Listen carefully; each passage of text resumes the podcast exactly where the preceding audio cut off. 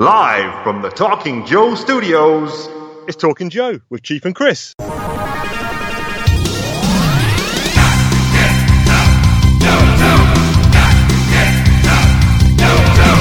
Hey, hey, hey, it's me, the Chief, joined by my buddy as always. Diagnostic 80, aka Chris McLeod from the Full Force podcast, and of course, Talking Joe. That's right, and you are not the only one who's come by the Talking Joe studios this week. We've got a couple of couple of young bucks who are no strangers to the show. It's Mr. Young Bucks. It's Mr.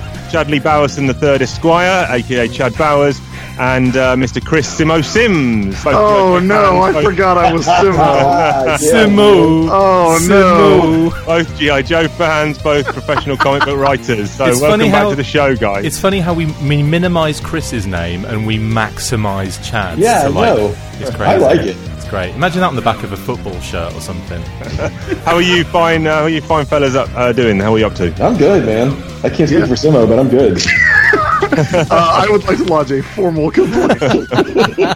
With the It's name not an insult. designation generator. It's not an insult, or is it an insult where you come from? I don't Oh, know. I know it's not an insult. I just, Okay. I. You just I wanted a long, elaborate English name, Yeah. didn't you? Yeah, yeah. Okay. We, we, we, we'll go with Chris S and Chris M then for the future. okay.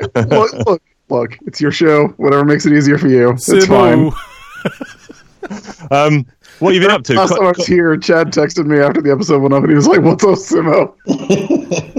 It's not. uh, It's nothing really. I guess it's just uh, an abbreviation. I guess of Yeah. anyone who had a surname, you know, that had Sim in it. But anyway, I it was like- it was never inferred as a as a as a derogatory term. He's backtracking now. You, can- he's worried. Yeah, I, he's I, I hear the, uh, I hear the the fluff sweat in the voice right now. Don't worry about Moving it, on. Chief. We've already got them back on the show. It's fine. We after this, we'll never speak to them again. Okay, two quick two quick points. Two quick points I want to make because I am not casting stones. My first day of school at middle school, I would have been nine, I think. I was the only kid at my bus stop because my parents lived in the middle of nowhere, just the fields all around. So I was the only kid at the bus stop. It was the last bus stop before school. You say bus, was but a- wasn't it more of like a horse and cart It's kind a of coach. Yeah, Oh, yeah, yeah. So it's a coach. Yeah, yeah. It's a 53 seat coach slash bus. There's about 75 kids on this already. I get on the bus. The kid at the back is like uh, one of the, the older sick formers. Gets on the back and said, "Look at him. He's got a fing square head. Let's call him Blockhead." and I lived with the name Blockhead for about four years in school. That's like a GI Joe code name, though. Yeah, Like, that, yeah, That can be. I can see it on an action figure package. Not the way it's said in that story, but definitely, no, I definitely no, they could probably see would that. put blockhead on it. and also, and also, Square and also, my dad basically started calling me Chief from when I was about two. Chief, Oh And man, I thought your dad was gonna call you Blockhead. Every, no, he did not call me Blockhead. Yeah, and that guy on the bus was my dad. yeah, I, I like it. I I think it sticks. and then throughout school, uh, I was called Chief, and then in work I was called Chief. But I was living, I was nowhere near London growing up. And then when I went to London, people were telling me, I would say, "Hi, my name's Chief," and people start laughing because in certain parts of London, to be called a chief was a massive insult. So there you go. It's not, you know, I'm I'm not casting any stones or you know about other people's names. So you're, you're safest. in the- double you're header of an insult name for Chief. Chief Blockhead. Chief Blockhead. Yeah, good, good, good. Um, con season is upon us. Are you boys conning at the moment? I just did my last one for the year. Last, Okay. uh, like y- I, yesterday here in uh, here in Durham, North Carolina, I did Bull, NC Comic Con Bull City is the official name, the Durham Comic Con. And It was very fun, but yeah, that's that's it until uh, well, I guess we'll do MiniCon in January, right, Chad? Yeah, I guess so. That's the plan. Yeah. That'll be my next one too. I, I don't have anything lined up. Uh, there may be like a small one that I'm forgetting in December, but it's like a one day show. But I can't remember what that is. you boys need to get over to the UK and go to Thought Bubble. I just came back from Thought Bubble just as a punter this weekend, yesterday, in fact, the ninth time I've gone. It's up in above Leeds now, so it's like five hours traveling distance. But um, great lineup there. Um, Azzarello, Dave Johnson, I met. Uh, Kei Zama did me a sketch. Oh, cool. Donny Cates, I was chatting to. Terry Dodson. Esad Ribic, miserable as always. He was there, chatted to. I tell you who was really cool. Daniel Warren Johnson, I was chatting to Yeah, he's great. Yeah, good guy. really cool. He had an AEW hat on, and I was like, Are you, "You like AEW?" And he's like a massive mark, and he's like, "Oh yeah, did you see Cody's last promo? And have you seen the Young Bucks match against Private Party?" And he, we were just chatting wrestling, and uh, he had this um, old man Skywalker mini comic on his table, and I was like, "Oh, what's this?" He goes, "Oh, it's just a, like a little eight-page mini comic he did about um, you know, old man Skywalker and his final kind of battle, is like a, I guess, an alternate history to the Last Jedi. But um, That's it was really cool. It's yeah, it was really cool talking to him. Chatted to Yeah. Declan Shalvey, Nick Roche, but um, yeah, it was re- really good time. What about you, Diagnostic? What have you been up to? I just got back from my last con of the year, Assembly Required. That was absolutely amazing. So, Des Moines, Iowa, all Joe, kind of eccentric. There was a Night Force theme, so I took my Night Force Lightfoot cosplay and met up with the finest there, and they had all their Night Force gear. It was amazing. I'll uh, I'll send you some pics so you can um, Yeah. share them on the Twitter page. Uh, that honestly it is. I have to big, give a big shout out to Brian Sauer, Travis Weber, Steve Kelting, Dave Murenkrath, everyone involved that does that show. It is so. It's just so amazing, to, for for lack of a better term. It uh, they it, honestly the quality of the show is incredible. They have raffles and giveaways all the way through the day, and they give away the most incredible prizes. They were giving away like a like assorted Night Force goodies, like which are not cheap. Uh, there was, I think, a flag giveaway at the end. So, I mean, this is like proper crazy. They they do amazing merch stuff, t-shirts, hats, stickers, prints, and that kind of funds all of their giveaway stuff. So it's kind of almost like a non-profit kind of deal. And yeah, it's just brilliant. They had Raging Spoon was there, Joe Declassified was there. I did a panel on Night Force with Pat Stewart, not Picard. And also Joe Declassified, they did a great panel that I kind of jumped in on as well about like you know production uh, from like the production of the figures to the pegs when they actually end up in stores, and it was really interesting. And yeah, um, loads of people were there. It was it was brilliant. Um, Roma Collectibles, they have great vendors. It's just it's just awesome. So yeah, big shout out to those guys, and yeah, really really cool event this weekend. Good stuff. Good stuff. Although Yeah, I, have to, I have to add, this isn't Yeah. inside Chris's mind, but I had the the night before the actual show on the Saturday. It's only a one day show, but the night before you, they have a dinner, big get together for everybody. Uh, you have the dinner, then the next day you have the show, and then the following day you have a brunch, and then you bugger off. So it's pretty, it's it's kind of small, but it's perfectly formed basically. And Yeah. on the Friday night, we got there after a four-hour drive, not too bad uh, from where we were. Uh, picked Kate up from work, drove there, got straight out to the dinner, had dinner. They they put on some like they do basically put on pizza, and it's like a buffet style. Um, and there's like about like thirty or forty people there, so it's quite busy. And they have like a separate room uh, for this from this restaurant, like a kind of you know separated for everyone. Anyway, so we had our we Kate they'd done some special pizza for Kate and I because we are dairy free and we don't eat meat. And so we had this special pizza. It was not, it was not it was really nice, but that night I got the most hideous stomach pains, and it must have been from that because I didn't eat anything else all day. So I had I was probably up from about two in like so I went to bed about two ish in the morning. So I thought it was going to be a late night anyway. Went to, started feeling these kind of stomach pains. Got got into bed and I it was awful. Like stomach pain central till six in the morning, and I didn't sleep at all. Just writhing around in agony. I finally took painkillers at six a.m. because I just gave up. I'm like, no, I've got to, I've got to do something because I've, I've got to be up in like twenty minutes to go get ready to go to the show. Zero sleep, hideous stomach pain. Kate almost called, like, she almost took me to the hospital. It was that bad. And Nasty. I know it was horrible. So I had these painkillers. They kind of sorted me out, showered, and then somehow got through the day doing two panels, running like all the audio visual stuff for them. Had the cartoons, like a cartoon block running all through the day as well. So it was like really kind of like struggled through, somehow managed it. But yeah, zero sleep that night, and it just Yeah. almost destroyed me for the next night as well. Well, I know where you're going wrong. You're a weirdo vegan. That's probably what it is, yeah. Yeah. Yeah, Yeah, they, pro- I they probably that's your problem. did a poo on the pizza or something, just Yeah. because it was yeah. awkward. Get some pepperoni. Get some home in pepperoni on your pizza. Home in bacon. inside gag. Inside home, gag. home in bacon.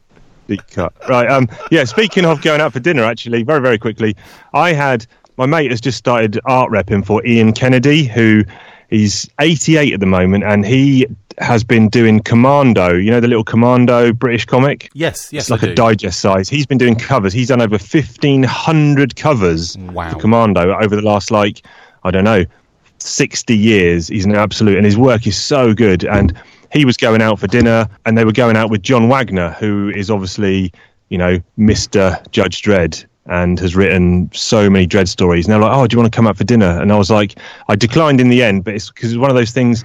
I would felt a little bit uncomfortable going out for dinner with my effective hero. Uh, have you boys, over, you know, uh, Chris and Chad? Have you? I know Chad, you've had dinner with like Larry Hama and stuff, but Chris, or have you any other one, any other people that you've who are idols of yours that you felt a bit nervous around or didn't want to go out with? For me, it was Chad Bowers when we went out. Yeah, yeah. Um, in, in fact, I was just telling Chad a couple minutes ago. I was so tired at this con that I was at this weekend. Like Richard Case, uh, who drew uh, Doom Patrol that uh, Grant Morrison wrote. Like he and a, a friend of mine were going out to dinner, and they asked me if I wanted to come, and I was like, "No, I want to go home and go to bed. I'm old. I'm old and tired, and it's dark." but yeah, Chad, Chad, you you've had you've had the Larry dinner. I've had the Larry dinner a couple times. Yeah, it's it's something else. It's great. I, I've had the Larry not wanting to talk to me. Okay. Batman the Ultimate Okay. I've, I've, had I- a, I've had a couple of Larry dinners as well. yeah, yeah, Yeah? They're they're they're great. They're interesting. I mean, they they're pretty much just like GI Joe 149, 150, 151. Oh, excellent segue. No, I'm just, I'm just saying that like like if you've been around Larry long enough, like you start hearing him when you read the comics. yeah, yeah, yeah. You know? Can I be real with you for a second? Yeah, hit me. I thought we were going to leave all this ninja intrigue behind us. Oh man, so many good. Uh, anyway, yeah, no, I'm trying to think of anybody else. I mean, you know, the person I probably fumbled the most over that I've met was not like a dinner thing, but it was was when I met Grant Morrison. That was a that was a big one, and that could have turned into like a thing because I think our DC rep at the time when I was in retail was like all about getting us out to dinner with those guys, and I like politely declined because I knew I was just gonna like you know fall over myself. I have done. I've got a funny story to tell you guys. Actually, I did have a dinner with, and this is this was the lineup of people. It was quite random. There was Adam Riches, who you you guys know. yeah, I love that guy. So Adam was, Adam was there. It was Kirk Bozigian and his son. So Kirk Bozigian, the like the main marketer for the GI Joe toy line from '82 to like '94. Basically, he was like head of marketing for GI Joe boys toys at Hasbro, all that kind of stuff. So that was interesting. And also uh, a, a spattering of other kind of artists and guys from like the GI Joe toy line and the car- comics and stuff like that. Anyway, I, I'm sitting in the middle of the table. Kate's with me, obviously to my right. Adam to my left. Uh, Joker's all around, and and I'm basically telling this story, this Barcelona story, to everyone who was really interested in it. They probably couldn't understand me, but I was telling this Barcelona story from when I had uh, fo- food poisoning. Funnily enough. Uh, from eating fish in Barcelona, and then the night that followed, and what I did in detail before we ate, which has gone down as the story that they always bring up whenever I see them again at conventions. So, yeah, if you ever want to make a, an impression on some of your heroes, probably tell them a hideous story about uh, poop and vomit, because that's what I did. And yeah, and it went down. They'll never storm. forget you, and they'll never want to see you again. Two birds, one stone. Yeah. That's what I'm saying. um, in the interest of moving it along, and all the listeners who are still with us that want to hear about GI Joe comics, I like just shooting the shit personally myself. But um, let's talk about beverages because it's time for beverage for the show. Beverage for the show, do do do do do do. Beverage for the show, do do do do do do. Now I am gonna go do do and drink my beverage for the show. I have one. Do you three gentlemen have one? yes. Yes, I do. I do. Fantastic. Um, who's going first? Chris Sims. Th- hey, So- thank you for, for calling me Chris Sim. Uh, well, last time I was on the show, uh, you might remember I was just getting into kombucha.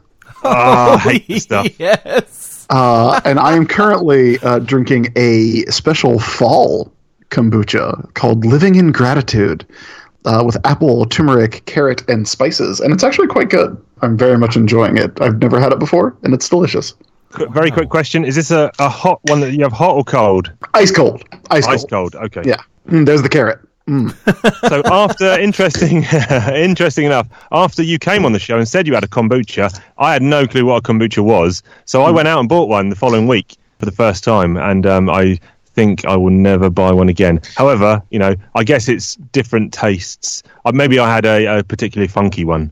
But Listen, they can go bad on you pretty quick. Uh, if you if you don't get a good one, they are like like there It's is like no middle ground between good Okay. and very very bad. oh, no, that's that's Yeah. good to know. Actually, that's good to know. So I, I probably will give it another shot then. But Uh, but we have a we have a local kombucha maker around here who does like really interesting flavors. Like there was one that's like um, banana pepper. It's like Wow. a, it, it's still like a little bit sweet, but it's got that banana pepper spice. When you drink it, it's really good. So uh, I've gotten into it, but like generally, I only eat or only drink it from one particular person. So And uh, what's your what's your rating out of ten for this one? Just so I can mark it down. I would, I would give this one a seven. I think seven, Seven. out of ten. It's Ooh. it's awfully good. Yeah. Solid. Nice, Mr. Bowers. Yeah, well, Chris, what's what is kombucha? Uh, honestly, I, I don't remember the last. Uh, I don't remember the last episode.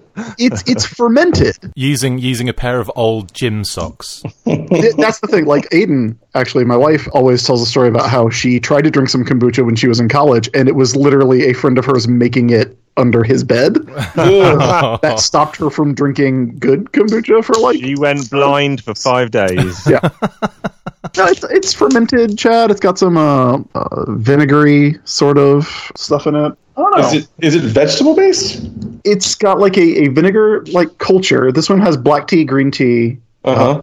the the vinegar culture, and then uh, apple juice, turmeric juice, carrot juice, Okay. and cider. Uh, so yeah, it's, it's vinegary and fermented. Uh, It's it's, it's effectively like drinking vinegar flavored cheese. Then in that case, It- but no, well, Chad, you would probably like it because you're a dude, and I know this. This is whenever Chad and I are on a panel together, since we've been doing panels together for 15 years. 100, 100 years. Yeah. wow. I always like to start a panel by telling people. Uh, I, I get Chad to t- say something about me that the crowd probably doesn't know, and I say something about the crowd, uh, uh, Chad, that the crowd doesn't know. And if I can do that now, Chad's a person who will drink some apple cider vinegar if he's feeling a little sick. Okay. Yeah. Does I a, just a shot yeah. of apple cider vin. Is that what the doctor orders? You know, my mother-in-law, my mother-in-law is very holistic. She told me about it years ago, and it tends to work. Yeah, clears them right up. Yeah, it's pretty good. Uh, that is not what I'm drinking today, though, gentlemen. okay, Chris. Chris can also probably tell you this uh, about me, but I will just about eat anything. Um, Same, same. Yeah, I'm I'm with you. But I'm a very picky drinker, and uh, you know, I'm also picky about candy and gum and weird things like that. But I wanted to pick something today that like is sort of outside of my normal, like uh, my go-to, something I'm not comfortable with. So, guys, I got a Monster coffee, Monster energy drink coffee, Monster Cafe. Wow. Wow. what, can I get that one more time? please? Cafe, Monster Cafe. It's cafe, yeah. Cafe. Uh, but but yeah, but I'm gonna I'm gonna I'm gonna drink this. And I'm not like a Monster Energy drink guy. I don't think I've uh, I've had a Monster Energy drink once. I don't do Red Bull. I don't do any of that stuff. And it's still probably working. yeah. Talking Joe takes no responsibility for what is going to Yeah. happen over the next So if I- minutes. So if I get lit up on this vanilla uh, Monster Cafe, I'm gonna I'm gonna be If Chad goes into his uh, badass lerp mode, ooh. you'll know what happened. We need an You're not in Arashikage charge. mindset going on, don't we? Yeah. We need. You're not in charge of any even- heavy machinery or children for the next Uh, hour, about are you? to, no, no, two hours from now maybe. But I'm about to turn the ninja off and uh, go go Go full monster. commando. Go full monster. All right. Well, then tell us, tell us. All right, so it doesn't smell great. Uh, Okay. I like I like coffee, but this does not smell like coffee, and cold coffee is never good anyway. So here we go. Good Oh, it tastes just like chocolate milk. Really? Yeah? Yeah, that's not like super. When you say cold coffee is never good, are you talking about iced coffee as well, or just like Yeah, no, I don't like I don't like iced coffee. You know that. so me. interesting? That I is didn't- strong. I might have known that about you. I know Matt Wilson, uh, who I also do a podcast with, has told me flat out I do not like hot drinks, Mm. which I think is a, a cold. See, I would prefer hot drinks to cold drinks most times. But- Interesting. Interesting. yeah, yeah. Ninety percent of the Yeah. time that we're eating together, you're drinking sweet tea. I think. Mhm. You're you're not wrong. Yeah. But Um, it's it's out- not bad. Not bad, Yeah. boys. Well, then out of 10. Uh, you know, it's it's it's iced coffee-ish, cold coffee. I don't know, like a six, maybe seven. 6.5 I'm giving you. Yeah. I mean, it's not it's not bad. Diagnostic 80. What about you, for so? I am going with a Simply Lemonade with raspberry, all natural, not from concentrate. 110 calories per 8 fluid ounces serving. 52 fluid ounces, 1.6 quart, 1.53 litres. I'm not going to do the whole thing, no, please don't. but actually, no, I might do. You know what I'm like. Let's try this. It's in a plastic kind of, you know, one of them orange juice bottles, like a Yep. Tropicana style. Here we go. That would not be allowed in my house. Kind of the anti-plastic house. Yeah, that is sweet as f- and also yeah, that is that is that yeah, yeah, you've got yeah, there's definitely ri- that's really sharp. It's like um a bit bitter at the back of the throat as well, bit bits yeah, that's uh yeah, that's all right. It's probably a, I'm going to give it about a s- I'll give it about a six. Six. Yeah. I like sharp stuff. I used to just eat lemons just to get my, Oh, yeah, it's got get that. that- tingle and that buzz of just like, ah, why did I do that? Let me do it again. It's got kind of definitely thing. got a sharp lemon Hmm. punch to the back of the throat. Yeah. Woo. Okay. Good stuff. I have.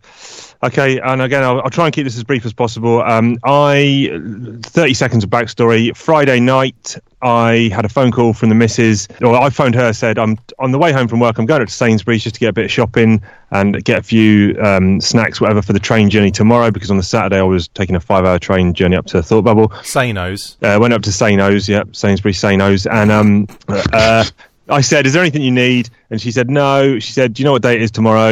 And I said, "Yeah, I'm going up to Thought Bubble for the convention." And she goes, "Have a think. What day is it?" Oh, it's not your anniversary, is it? Oh yeah, of course it was. Of course it was. Completely forgotten. But on my anniversary, I decided to go solo to a comic book convention five hours away. So, oh, buddy.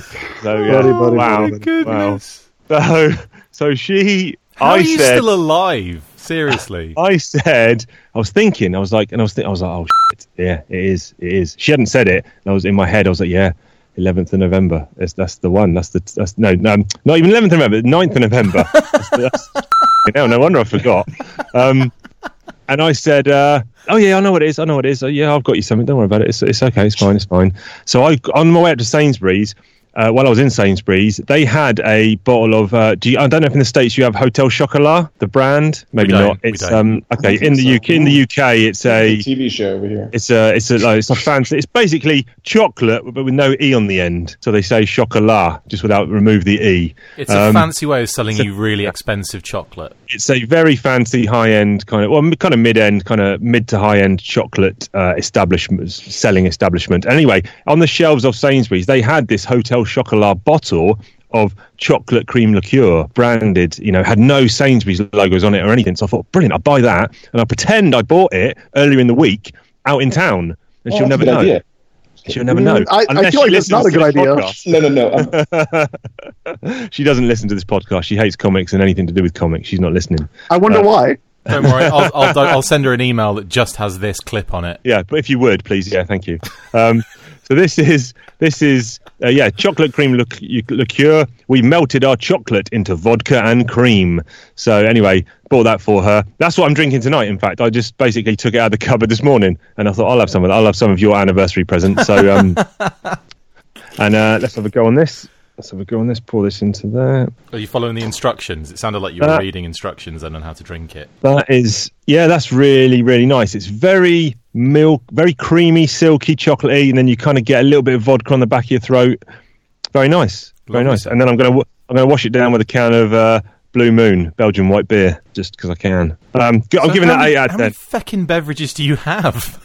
like one and a half. I'm giving it eight. I'm giving it eight. Thankfully, I haven't pissed into a bottle yet today. Last week, fellas, uh, I got so desperate for wee in the loft, I had to find an empty bottle and piss into a bottle. and then he sent me a picture of it, which was even better. And then I threw up in my mouth a little bit. Yeah, not, it was a, not a plastic sna- bottle though. No, it was a Snapple, Snapple bottle. I thought we were going to talk about G.I. Joe at some point. I How feel do you like think we get you guys in this happening. position? We lie to you, and then we Right. just talk bollocks. This is the last. This is the last bit before before GI Joe talk because we got to go inside Chief's mind. Ah! Felt like we've just been there already. Very very quickly, booking the tickets for Thought Bubble, and I thought right, I've, I booked it late. I haven't got any accommodation. Airbnb. On we go. Went to the website. First place I found. Yes, they've got the dates I need. The price was like fifty-two pounds. Very reasonable. It was half the cost of a hotel. All the hotels were selling out anyway. So uh, went to book it, booked it, and immediately got a bounce back saying, "Sorry, these dates aren't available." Why are you advertising a room to let for dates that you say are available that's not available? Just, just take it down or something. You know, don't advertise something that's not available. It just absolutely hacked me off. So I found another one, uh, went on there, booked it, like Peter. Uh, email back saying, "Oh, sorry, your, your profile's not good enough, um, so you can't stay with me. Bye." What the hell have So- you done in, in your Airbnb career to, to get I don't, turned no, away? I don't. Well, yeah, I don't have one. Piss I in don't have bottle. one, so that's, that's the, the point. I'm, It's like I'm Howard a, uh, Hughes. We've got them all around the room. Like, in his- yeah, I told him I'm a low user, so yeah, I, I hadn't had an account. So yeah, but basically, uh, what, what's annoyed me this week is Airbnb as a whole and people who advertise rooms that aren't available or aren't willing to give a poor guy a chance. So I ended up getting a hotel that was twice that price. But anyway, moving on. Um, let's talk about some GI Joe comics. Yeah. Yeah. I think I would like to do that now. Comic talk, oh, comic talk. Larry Hama writes them, Chief and Chris discuss them, whoa. Comic talk, oh, comic talk. Larry them, Chief and Chris discuss whoa. So we are discussing this week GI Joe Real American Hero issues 149 to 151, closing in on the end of the Marvel series. I'm looking at. I'm just going to quickly look at the covers, see what we think. 149, Baroness strapped into the brainwave scanner. Cobra Commander looking over her with Billy and Mindbender in the background with a little tagline Inside, Billy turns traitor, Baroness gets fried, and the long awaited return of Snake Eyes. Do we like this cover? It's okay. I'm not sure what the, the pink flame is. That's brainwave scanner stuff, isn't it? Basically, effect. I know. I, I'm, I think it's okay. It's it's not too bad. You know, not having listened to the uh, preceding episode, I'm sorry guys, but like Phil Gosier, is that how you guys pronounce his name? Like, what, what- like, what, what's what's your what's your uh, what's your read on old, old Phil? Very exaggerated. Very kind of over elaborate and animated kind of look and style for me. Mm-hmm. I mean, it probably would have fit on other Marvel books at that time period, mm-hmm. but I think from a G.I. Joe point of view, maybe it was not a style that had been seen before on this particular book.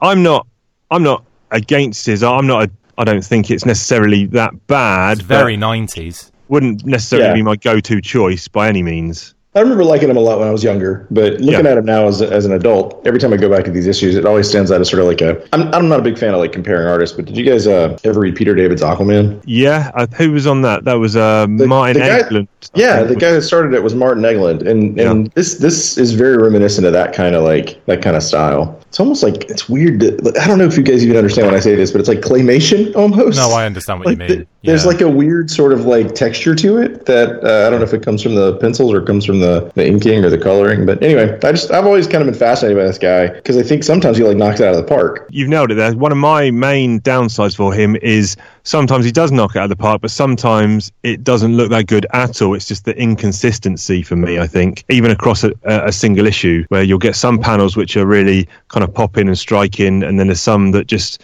I don't know, feel a bit sort of flat or weird, Yeah, weird he's a- angles or weird, you know, I don't know. He's a big fan of building a page around like a medium shot. You know what I mean? Like Yeah. everything's kind of like anyway. But yeah, I, I, we can talk about that some more as we go through. Cover covers okay. Chad, Yeah. who's the who's the guy I'm thinking of? Is it Andrew Wildman? Team with the Wild Man. Talking about the Wild Yeah. Man, yeah. Yeah, like, we, yeah. we interviewed him a couple of days ago. Well, about a Yeah. week ago now, didn't we? Yeah, yeah, good guy, good guy. Because he was pre preceded this, didn't he? And he was, I think, he was a kind of a victim on GI Joe, also of that '90s style that was. Um, I think he's. I think he certainly fared better than uh, than this guy. Uh, Yeah. it- like history wise. Yes, yeah. I think he like he has the energy in this style that a lot of the people who were drawing around that time don't have. And I, d- again, I don't think this is bad. My No. one big criticism with the art in these issues is I think Snake Eyes uh, with his mask off looks t- terrible, but not in the way he's supposed to. Yeah. yeah, I've, I've always Yeah, it's- hated that though. Like I, I, I feel like Snake Eyes really, as a character, is so much better when he's mysterious and you don't know anything about him. Like fair enough backstory is, is fine, but and like no, knowing how he got you know into the situation he is, that's that's all well and good. But removing the mask and having it off for a long period of time and showing him lots of screen time with his face, it's just like it removes so much of him as a character. I think personally. Yeah, but even even in um, I mean, God, fifty issues before this, when we see him and it's uh, Mark Yeah, Bright yeah. drawing it, I think Mark Bright, who b- honestly, honest to God, draws Jonah Hex, really. Yeah, yeah. Uh, yeah. But I think that's that's like a much better looking Snake Eyes because you can kind of see what he's going for here because he's got kind of a his mouth is very skeletal. yes. Mm-hmm. I, I think that like the idea is solid, but the execution is is lacking, unfortunately. Yeah, I mean sometimes it is, but it, it's it's it's kind of inconsistent because definitely when he goes full lerp, you know, like he's uh, Yeah, he does, goes actually. jumping, jumping, jumping ahead of ourselves. But at other times he's uh at other times he looks like he's just a dude with a couple of scars on his face. You know, Yeah. he's he's that's a like Dolph Lundgren with a couple scars. For those who aren't reading along at home, why not? Foolish. But uh, in terms of a, a brief synopsis, this is um, the Joe's uh, issue 149 is kind of all just set up. issue 1.9 is kind of all set up. They're in. They've renamed Walker Cuck Cuckland just uh, W Land. I don't know if that's for the sake of um not Yeah, having to to write it spell it or pronounce times, it, yeah, not yeah. have to write it. Yeah, but the, the Joes are there, kind of doing some reconnaissance stuff, and Cobra Commander's pulled out now um, and is back in the Silent Castle, and it all centres around the launch of an ICBM, which is then shot down by a surface-to-air missile. And Storm Shadow's like, wait a minute, something fishy might be going on here, and he goes in gets captured, doesn't come out. Snake Eyes goes in, then we get a big throwdown. Snake Eyes with Cobra Commander and extras, and, And Cobra Commander's kind got a new get-up that allows him to like basically level the playing field against ninjas too. yeah, he's in the Matrix. I Yeah. feel like you took a really long time to say that when you could have just said that these issues are about a slam dance in the cyber castle, yeah, you know, you know, done it. which is exactly why I wanted to come on the show to talk about these. Um, and because they referenced uh, when um, after you were on the last time, we were obviously reading the next subset of issues, and there's a reference to someone says, "Oh, he's doing the slam dance." I forget what issue that was in, and uh, I hadn't I hadn't picked up on that before, and and then I was like, "Oh yeah," because then you actually get slam dance in the cyber castle. So that was uh, I don't know if a foreshadowing by Larry just using that term, but I think he just anyway. loves. I think he just loves slam dancing, and therefore Yeah. he has to get Oh, it in big wherever he can. listen, I think it's fair to say that that the four of us uh, are very big fans of Slam of dancing? G.I. Joe. Oh right. uh, of, of the slam dance in the cyber castle of Larry Hama and his writing. And I always think about that. You know, I, I talked about it last time, and Chad, you and I have talked about it a million times. That interview where Larry said that he only ever plotted like two or three pages in advance. Mm-hmm. And you look at stuff like the issues around 100. You look at the Snake Eyes trilogy. You look at at even like you know 21 and how much that affects the series going forward. And you're like, wow, I can't believe all that came together. And then you read these issues, and I like them.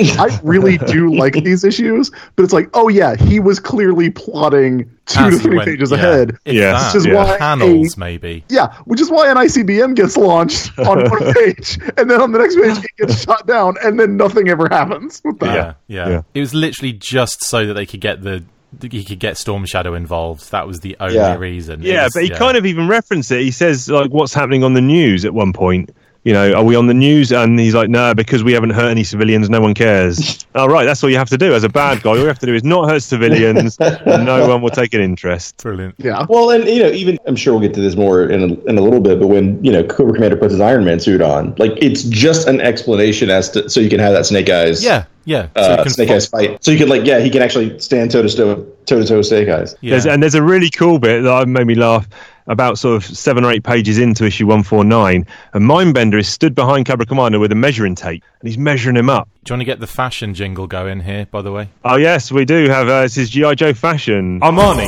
Prada, Versace too. Joe's changed their outfits from black to blue. Duke and Hawk, look but don't gawk. Changing their kit, whoa, is that legit? Swapping camo jackets, headgear and boots. It's now neon colours and funky spacesuits. Sci-fi stalker and even roadblock. While Bill, Flint and Mutt gave me a shock. So go take a walk if clothes aren't your passion. Cause it's comic book talk and lovely GI Joe fashion. Well, I suppose that comes later because Cobra Commander gets a new suit. Uh, and Mindbender, we should probably talk about Mindbender's new outfit, I guess, a little bit. I think they're the only two that get makeovers in this particular arc. well, in the first issue, we have a, a new character show up in Cyber Viper. Yeah. Oh, yeah, we do. Yeah, yeah. Yeah. Yeah, you're right. No, was Cyber Viper? Is he Battle Corps? Yeah, Because so- all these guys are Yeah. Battle Corps guys, right? Yeah, yeah, yeah. yeah, yeah. The, the, well, actually, he wasn't Battle Corps. That's a lie. Sorry, I'll tell, tell a lie. Uh, Mega Marines and Mega Monsters was brought out in That's right, yeah, yeah, yeah. By Hasbro, and they had a Cyber Viper in that, which is exactly the same, you know, design as the. As, Yeah. Well, I say exactly the same. There's a lot of elaborate extras uh, on the on the artwork uh, in this in this issue than the toy got. Well, how do, how do you feel about the Wolfgang bit where there's a couple of pages where he's recounting his heroics in, in getting the fuel or whatever it was uh, General Liederkrantz was after, and then he kind of gets gubbed by Flint and Lady Jaye, who tell a completely different story after they overheard Destro. It, it feels a little bit like filler, but I guess he's cut. Wolfgang's kind of been that scumbag Weasley kind of guy in previous issues, so it's not out of the blue, so to speak. That stuff's classic Larry, though. Like that is exactly what Larry thinks is Yeah. hilarious because Yeah. like there are scenes like that all through this run, and I like. I, I think it's enjoyable. I think it's really fun. Yeah, Well, yeah. I, we- I think I think it's. Good. And it does set up who's in charge of the country and stuff. At, you know, like Right. Yeah, yeah, yeah. Oh yeah, because that comes back, doesn't it? At the end, eh, towards the later of the arc, Zartan impersonates him and kills Metz with a bomb, and uh, Wolfgang thinks he's going to get strung up, but they're like, "Yeah, you killed Metz. You're I our know, new I was leader." really worried reading that. I was thinking, oh, we're going to get like some hideous like hanging on from from Larry here, and he's like s- sitting up there on a chair. Like, oh, thank God for that. I was like. Classic. I'm on a page here. I've just turned a page, and um, just jumping back to 149, and they've gone into one of Destro's secret lairs, and uh, he's got a storage room for extra masks. Hilarious. Love it. Amazing. Yeah. So, Well, I was gonna before we get too far into that, like, and I really want to talk about Destro's masks, but I, I want to talk about like the uh, the setup for them hearing Zartan and Destro uh, Right, talking. yep. You know, you get the giant Cobra gunship that's landing to, to pick up Cobra Commander or to pick up Cobra Commander and take him away. And but Flint and Lady Jaye are clearly like whispering while there's a helicopter right around them. and, then, and then like Flint, but like you know, again, big fan of the body count in these books, man, because it like it, I think it matters. Like Flint totally takes that dude's throat out. Uh, yeah, talking about when Flint like when Lady Jaye's like, "Hey, we need to sneak up," and Flint's like, "I'm gonna cut this man's throat Yeah. in Yeah. these comics, babies." we Flint can't take prisoners. We're behind. We're behind their lines. If you can't do it, let me. not just Yeah. that, but he, he also throws Cobra Commander down a ravine, and He just it was on the off chance that Storm Shadow is going to rescue him. But it's just he is Love Flint. hard as nails in this series. He's gone into his bad to the bone lerp mode. Can I can I Yeah. also point out something that is I, I love it for two reasons. One because it is just so cinematic, and two because it's just so ridiculous. And it's Snake Eyes getting ready when he when he turns up in um, in what's his name's at Liederkranz's place and just kind of barges in, grabs all the weapons, takes his mask off, and then it goes Does into the John commando. Rambo, yeah. Well, it goes into the commando, Oh, mode, commando, doesn't yeah, it? When he's like yeah. getting ready on the beach. Uh, after pulling up with it in his pants in a little dinghy.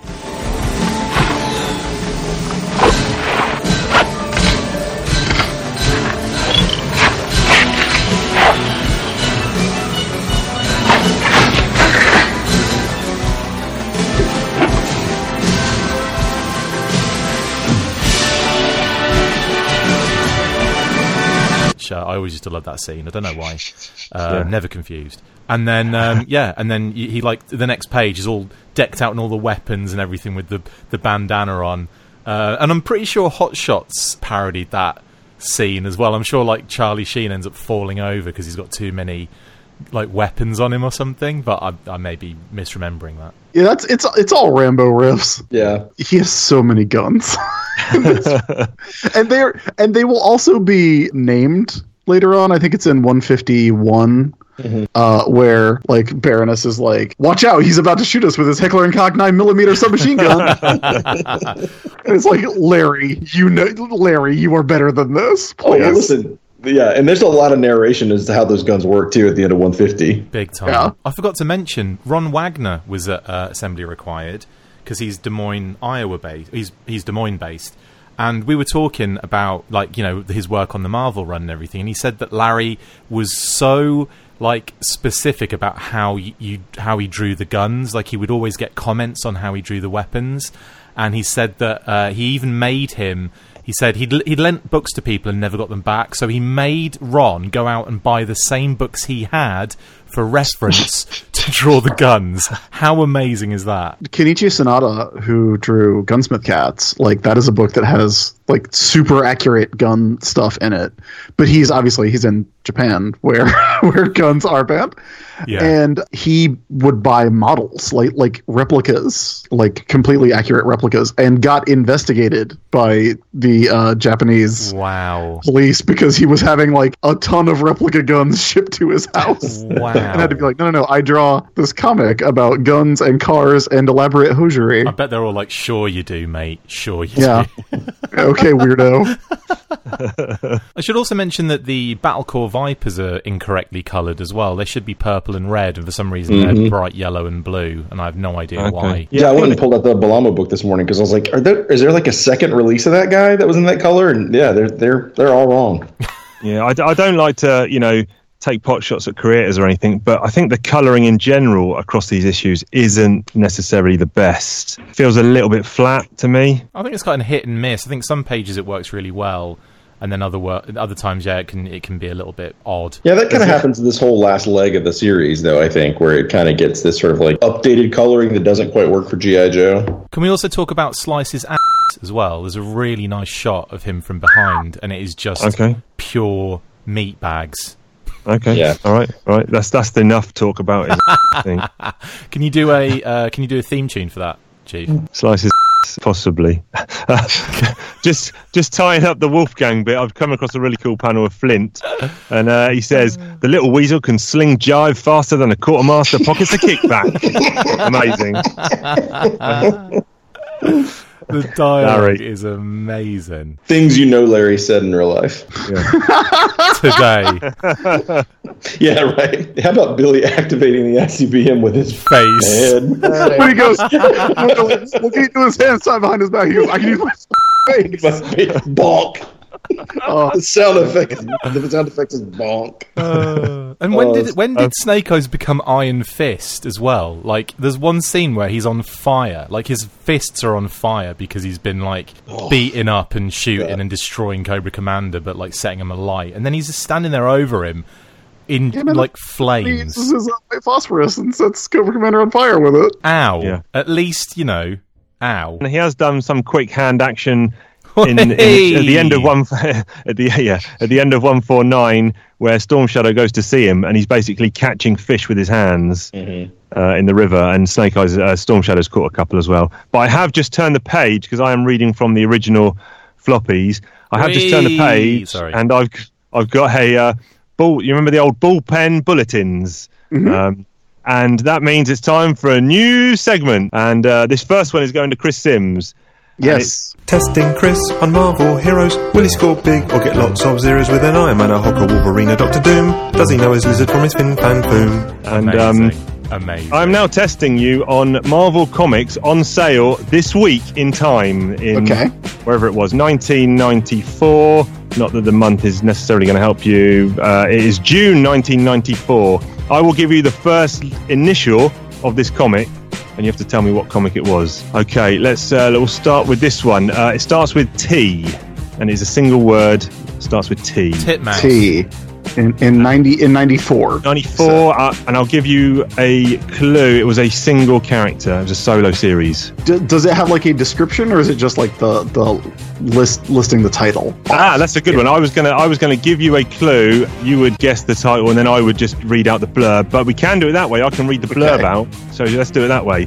Uh, it's issue nine. I never get the blurb. Can I just say? I always No, have you to never just get guess the it from yeah. a Okay. initial. Uh, is that blood on your axe? Question mark. Oh, Ooh, d- d- it's got be. yes, it's the resurrection of, and it's got a name here. I feel if I give you the name, you will get it. you so got this, Chris. It's got to be. Oh, it's it's got got to be Terrax, right? That's the Cosmic Powers miniseries. Is that what that is? That is not the Cosmic Powers miniseries. That was going to be ah. my next question, so you've ruined that, Chad. Well done. But I'm kidding. Not That's what I'm really. good at, man. Why, yes, it's the resurrection of Blood Axe was the rest of it, and it, I'll give you the creators by DeFalco and friends. And Oh, then it's then it's then it's Thor. no, No, man. issue nine in 1994. Oh, okay, fine. World still needs. Thunderstrike. Thunderstrike. Thunderstrike. Sorry. Thunderstrike. No, Sorry. No, no, that's okay. You got there. I Um, wouldn't have right. even got there that quickly. So congratulations. All right, I'll give you an easier one. Uh, W T I W. W T I W. Well, possibly W A T I W. I guess. Uh, Warlock in the Infinity Watch. Warlock and the Infinity Watch, issue 29. Maya is ordered to kill Warlock, and she always follows orders. um, we'll, have, we'll have another couple. This is an M, and it's issue 22. And I will give you the blurb. Slaughter wants Spidey and this guy to enter his slaughterhouse M. Chad, you got this one? by Wright, Napolitano, and Cabrera. I think he's got a new book that comes out this week, in fact, or next week by Marvel, a new number one. He he was part of a group that also included Big Clue, Ghost Rider. Mm, it's an M. Yeah, Uh, And okay. the group also, I think you and Mr. Matt Wilson remade this team recently on a, a recent episode of uh, Ajax. Yeah, it's, it was it was our new Midnight Suns. Correct. Uh, who has an M in Oh, okay, Morbius. Morbius. Morbius. Yes. There we go. There you go. All right, we'll do one more. This is an E, and it's issue 78. Sorry, I was going to give you the. Uh, so the blurb. Uh, I can't give you these character names. So it's someone and someone get more Proteus in their diets. By Ashford and Lashley. Oof. Uh, with an E. The E. You, uh, Chad, you, you know this one's I got think, me. I, I think I do. Yeah, I think I do. But but I'm gonna give. Can I give Chris a hint? Yeah. Well, I don't know if it's right though. So let me let me say who are the what's the creative team again? Ashford, who I've not heard of, and Lashley, who I assume is Ken Lashley. Number seventy-eight. It's a adjacent X book. Yep. Yep. Teeny Howard. Yep. Chris. I think, I, think I Uh, know it. What's Teeny right now? Excalibur. Yes, Excalibur 78. Wolverine and Kitty get more Proteus in their diets. Wolverine and Excalibur? That doesn't sound right.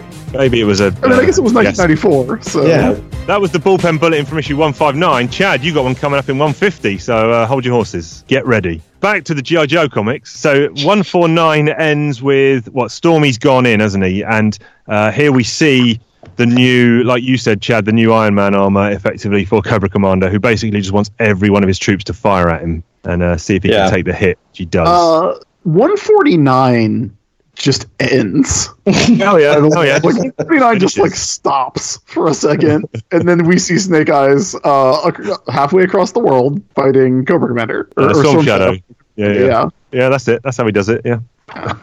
and and the first time after like three pages where Storm Shadow gets introduced to Cobra Commander, you've got this crazy double page splash with it's looked like he's gone to Hades or something. There's these just demon mouths. Just wow! It's just what what a unexpected turn of the page that would have been back in the day. I think. That it's it's great. Wild. I really wish they would have done like a like a Kirby style collage and made it look like a, a real Hieronymus Bosch uh, Mm. GI Joe comic. But I do love that Commander is sliding down a giant tongue. Super gross. With with super accurate weapons too, by the way, toy weapons. Does he have those, Chad? Does, uh, do those come with Cobra Commander? I, I think that gun, the one on his left hand, is the actual gun that comes with that Cobra Commander. Okay. But Chris can probably like uh, or, or tell Yeah. me if, if I'm right. Yeah, Yeah, it does. Yeah, he has like a, a missile launcher. Yeah, absolutely. yeah, yeah. Wow. Wow. A few pages later, we do get the new Mindbender outfit, and I'm a bit sad that he's lost the cape and the codpiece, to be honest, because this is just some sort of cybernetic eye patch thing, and This you know, is this is a classic case of the R imitating the toy shelf kind of scenario because obviously the Doctor Mindbender's new version was out and they needed to get it in there somehow and I think Larry just kind of squeezed it in this way in almost his like his Matrix uniform, you know, like it, Yeah. kind of get away with it kind of being more high tech. It kind of almost works with the panel that he's working in and around at the Yeah. computer panel. I think mm-hmm. that's what his that's what Larry's kind of idea was here, probably to oh if I've got to get him in, then this is how I'm going to do it. yeah, I quite like that panel actually with him. He's looking proper bad. How did Snake Eyes make the decision to go? What what was the time period in Storm Shadow hasn't come back in like six hours? I'm going in. What was I don't know what the what was the what was the crack there? She just had to play a lot of charades with Scarlet before, Right. Wh- where Scarlet does a lot of heavy dialogue lifting. yes, yes, that is almost a full page, isn't it? Okay, fine. Well, we always knew Snake Eyes, uh, Snake Eyes was going in because it told us on the cover. I think we, you I- demanded. we didn't even need that, really, did we? I Oh, think we all knew what was, what was happening there. It would have been a really pointless meeting, yeah. wouldn't it, for Storm Shadow to go there? I think that's in every And- movie. They always have the meeting that you just know how it's going to end every Yeah. single time. But the cover, the battle you demanded, Snake Eyes versus Cobra Commander. I don't know anyone who actually wanted that battle, did they? I did. Before you knew he had the outfit, I guess at the end of one four nine, when you know he's got the Iron Man outfit, yeah, and then, then yes, we do. I guess. Here's the thing, though. Uh-huh. Why would you not want that? I just battle? thought it was a little one-sided. Like any fight with Snake Eyes is literally just Yeah. a, it's just a Snake Eyes win, isn't it? Yeah, I mean, what's it's he even what's he bring to the table? It's so easy, even with this new get-up, the actual fight itself. But in terms of wanting the fight, I think you're right, though, Chris. What about when he's got those dragon gargoyle wings and he's he's punking slice and dice? yeah, that's It's pretty just metal. it's, it's crazy. And how does this Matrix thing work? Because he seems to have just made it all appear in a very small, confined area. There's a moment when Snake Eyes uses like a smoke grenade to kind of break up what what I think Dr. Mindbender describes as, and I'm too late to get there. It's a smoke grenade. The air suspended particulates are interfering with the holographic lasers. Switch over to something else, you ninny, says uh, Cobra Commander. Spang, rat-a-tackling Spock. He trashed the control panel with weird words. But he's but he's out of ammo. Now's the time to. And then Cobra Commander gets one in the face quite Oh horrendously. Uh, and then, oh, this is interesting because Larry does go into massive detail with Yeah. because I think Larry, when he writes, he's almost writing to prevent anyone from writing a letter in to say, "Oh, I've got a, com- I've actually got a, a correction for you there, Larry." So um, Larry writes these little notes in here to say a 40mm frag doesn't have enough time to arm at close range. What this is is a flechette round, like a giant sh- uh, shotgun shell loaded with steel darts. A major Geneva Convention no-no. Yeah, I'm really glad that Larry took the time to tell us that Snake Eyes violates the Geneva Convention. the round that follows is is color coded for white phosphorus, also known as Willy Pete. Snake Eyes has yeah, it's like ev- he's like literally over explaining this stuff so that someone doesn't write in like a military guy and say, "Well, actually, Larry, I think you find that uh, uh, white phosphorus would yeah." That, it's just like incredible detail there. It's Which brilliant, though. I It's believe amazing. is also outlawed under the Geneva Convention. Yeah, yeah. What writing to Larry? I think you're right. yes, yes. he added it. He added You it. will be brought before the Hague if you try to talk to Larry Hama. That has been my experience. That's where we had jump- dinner. in the Hague. Yeah, nice. Just jumping back, uh, I spotted a cool panel before the Snake Eyes fight. There's one of these guys. Who are these guys that drive the detonators? I don't know. The guys in yellow. They're well, they're Battle Corps Cobra Vipers, but they're not. Okay, all right. And uh, one of them, we've seen this before in a previous issue. One of them's reading Inside Cobra, Spring '94. Oh, I love that. Love it. It's Remind- so was, good. what, what, uh, ish, it was one of you guys were on our show when they were looking at the Yeah, yeah, Thunderclap. yeah. I think it was issue 92. Yeah. it was yeah, it's 92 where the, yeah, It's the where the the Cobras Snake are reading the GI Joe uh, catalog and the, Oh. the vice versa. That's a great joke. Yeah, amazing. Back to the cover real quick. What what version are you guys reading these in? I know that one of you, uh, Chief, are you reading the issues? Yeah, I've got the floppies. Yeah. Okay, all right. So I'm reading them in the trades, the IDW trades. Okay. And you know they go to great lengths on these covers, and they reprint these covers to like take out the Marvel logo anywhere. Right, okay. But number number fifty obviously is missing the Marvel logo in the uh, corner box, but it Yep. still keeps the Marvel's greatest talents team up for an all star gallery of your favorite Joes and Cobras Yes, I saw Right, on the one. cover. Yeah. Well, I mean, that's what they were, chap. do you know who those guys were? Do you want to know? Do you guys want to know who the guys are? Are we going to talk I've- about those at all? Yeah, yeah, I've got the pin-ups here. Yeah, yeah. I should Yeah. what I should have done is posted them up. So have you got them? You have them in your your 'em. trades. So that first one, that Brett Blevins one of Zarana, is awesome. It's pretty great. I think that's the best one uh, of them all. But The But Cobra Commander one's my favorite. I mean, you know that. Oh yeah, of course he's kicking the dog. Okay, guess. I Yeah. guess yeah, that is the best one. You're right. Yeah, yeah, of course, the Sal Buscema one. but then there's a Tom Lyle Destro. Yep, There's a Pat Broderick Baroness. yep. He was on Doom 2099 at the time, which I was reading. That's a great book. Yeah, yeah. He's a good artist. There's a uh, Alex Saviuk Scarlet. He did Web of Spider-Man, did he? Did, did what? What are the? Yeah, it's Web of Spider-Man and a couple of like did Yeah, Superman for a long time too. Yeah. its logo in that one. Have you guys seen? Are, are you looking at that? Yeah, yeah, yeah. The one It's written in blood. The one written in blood. Uh, and then Zartan's is nuts. It's like uh, a Steve Ditko logo uh, by Randy Randy Emberlin Zartan. And then Ron That Zartan is, uh, no disrespect to Randy Emberlin, that Zartan is very bad. I love that logo though. I wish that was Zartan's logo from Yeah. now on. Yeah, yeah. Uh, and then a Ron Lim roadblock. That Zartan is like the same build as the Hulk. But it's Yeah. good. It's, it's nice. Uh, I mean, overall, you know, back in '94, that would have been a, and still is now, a, a pretty good lineup of creators to to do these pinups. So ni- nice little touch. I wonder what collections they're not included in. Then you've got the IDW ones, Chad. Well, they're yeah, they're not included in the IDW one. I had to go look it up. Oh So, right, I see what you're saying. Of course, Yeah, because yeah. of them being right. Okay, right. Yeah. Is the Zarana one where she's got loads of hair, like Oh, she's right. Uh, she's on a motorcycle. She's like straddling a bike. and she's got like Um, much bigger hair than usual, right? She has big hair and it's very long, yeah. Yeah, yeah. Cool guns though. Brevin, sleepwalker, sleepwalker artist. Yeah, That's right, I'm not wrong. yeah. You boys, you boys are sleepwalker sort of boys. Yeah, yeah, cool. Yeah. Um, I mean, I only acknowledge Todd Nauck as the definitive Okay, right, of course. artist. So Of course. Where right? So where are we in? Uh, oh, 150. That means there is definitely another bullpen bulletins, and this time it's going to Chad. Infinity Gauntlet, Maximum Carnage, X Force, and Deadpool. Can Chad guess these 90s books and prove he's super cool? Right. Okay. So Let, let's hope so. Yeah. You've got an N, n- issue seven. I'm going to give you the creators first because I think the blurb might give it. Uh, will it give it? I don't know. So this is. Uh, I know now how to pronounce his name. Fabian Niseza. I don't know if that's how you pronounce it. Nicieza. Oh man, Nis- Nicieza, uh, Marrinan, and Stegbauer. Is that a Night Thrasher issue? It is not Night Thrasher, and this person has saved Alter Nova's world. Now, Uh, can he save it? Uh, yeah. Got to be Nova, right? It is Nova, yeah, yeah, well done. Starts with a P. It's issue 92. What's going to less chance, the creator or the um? Got it. Have you? Yeah. Well, it's not your turn. Just Um, one word. Just one word. Uh, This, yeah, this man fights like a mad dog against Rabio. Well, only there's only so many books that were like made it to 92. So that's is that a Punisher? It is Punisher, yeah, by Yeah. Dixon and Heath. Told you I already had it. Okay. that, that's a bad issue, by the Is way. it? Yeah, I've read them all. So Have you? Okay. All right. Well, That's a bad though. one. Well, you've got a lot already on your uh, every story ever list, so I wonder if that one's in there. I'm going to write in and give you Punisher 92. Give me Punisher number ninety-two. Yeah, I'm going to. I don't think I won't.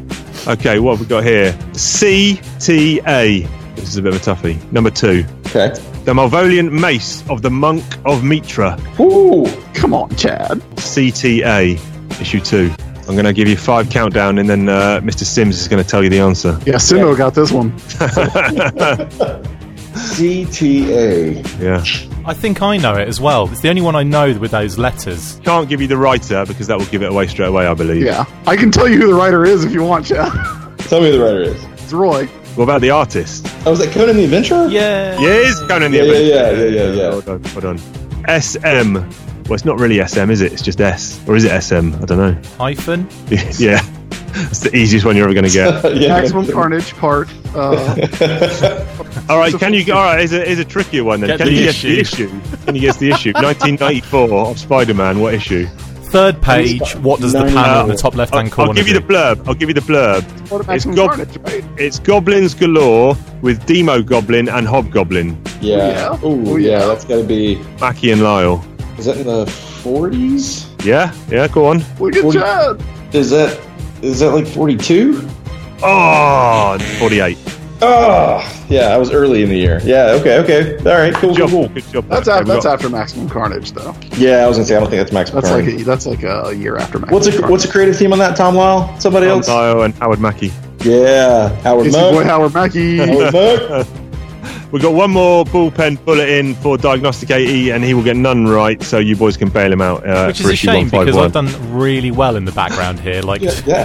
thinking away. When you said CTA, I'm like Conan the Adventurer, like like immediately in my head, and I'm like, wow, I can't believe I got that. I'd have been, I'd have looked really cool if this had been my episode and not yours. I was like Captain Truck in America. I was thinking wish. cross I want to see that series now. Yes, I want the nice series. Yeah. But now I see, I turn the page to 151. I see what you were talking about, Diagnostic, with Snake Eyes with his uh, hands on fire. He has got the iron fist. yes, Now this is a page that feels like really blows out of the water. I feel like this page is awesome. Yes, yes, very dynamic. A lot of moving, a lot of action, good perspective. This is a, this is a good panel, and I like the fact that he's purposefully not had Snake Eyes looking towards the reader. Mm-hmm. Well, and now Snake Eyes is fighting not only Cobra Commander but also the brainwashed Billy, Storm Shadow, and Baroness. They've even got Billy in a Cobra outfit as well. Brainwashed or brought to their senses. I love that that image of Doctor Mindbender on a couple of pages in. It's just his face at the bottom of the page. It looks like a, it looks like a something out of Cops comics or something. It's like, Like- Oh wow, nice. yeah.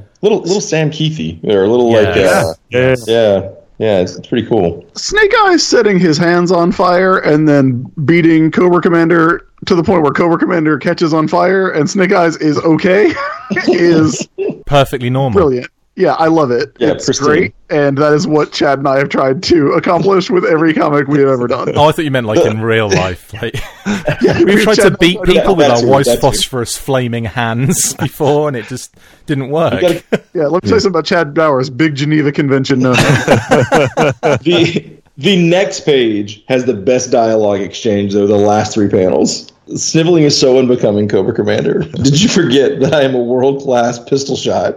Oh, he dodged the bullet. Did you forget that Snake Eyes is still a world class ninja? Yeah, that is la- uh, And- that is and uh, gold. That is clearly not a dodge the bullet panel. He's got That is- motion lines. That is who took his earlobe off panel. Uh, listen, uh, yeah. It looks like This he's been shot in the head. Li- li- Yeah, that's really what the, the panel yeah. actually looks like. He's been killed. this comic's great because, like, I mean, you talked about that, but like the first page, like the, the first line of dialogue in this comic, like if you're if you're a kid, right? It's 1994. You're down at the drugstore. You're at the comic book store. You pick up this comic because you want to see what's going on in it. You read the first word balloon in this comic. so, Snake Eyes, you fought your way into this Cobra Sanctum Sanctorum, set Cobra Commander on fire with white phosphorus, and beat him to a pulp. Did all this to rescue your friend Storm Shadow. What more do you need? Sold. less declamation and more retaliation if you don't mind Dr. Mike here. Like Larry's back on it on this one. yeah, he Top- is. He is. This is good stuff. Yeah, and I like the fact that when the one the previous panels where they're saying world class. I like the fact that there is a different kind of branding of ninja. There's a world class ninja. There's a slightly not good ninja, but he's right up there, world class. I love how many times Cobra Commander gets shot in these issues, though. Like earlier, he's like, "Shoot me, everybody, shoot me." Then he's like, Now "Stop he's, shooting cease me, fire, cease Please stop fire. shooting Yeah. me." The Baroness is like, "Keep shooting him." That's great. we might get lucky. yeah, Do you think Upper Command would have an issue with Flint chucking Cobra Commander into the ravine rather than taking him back to base as a uh, as a hostage, uh, That not is hostage, the as a biggest prisoner? Bunch of nonsense in this entire comic. Because why would he not take Cobra Commander prisoner? Yeah. yeah. Why would he, under any circumstances, give Cobra Commander up? Why would he feel like Storm Shadow would be a threat if Snake Eyes is with them? Because Snake right Eyes there. has been able to do all of, like, literally kick everyone's including Storm Shadows over Yeah, many, it's, many it's like. Flip forgot he's a world class ninja. Then that was the pure motivation was we can't get away because Storm Shadow's going to get us. The only thing that can throw him off the scent is by chucking Cobra Commander away. Why hasn't Snake Eyes done the Arashikage mindset in like a second, like he did in every other issue in the past ten issues? Is it before this when he does the thing where he just like dehypnotizes five people in one Yes. panel, just Spins spin round, around real doesn't he? fast? Yeah. He literally So holds good. his fingers up and spins round, and it's oh right, okay, done. Yeah, Yeah, he brilliant. did it. He got it. What possible issue could you have with that storytelling?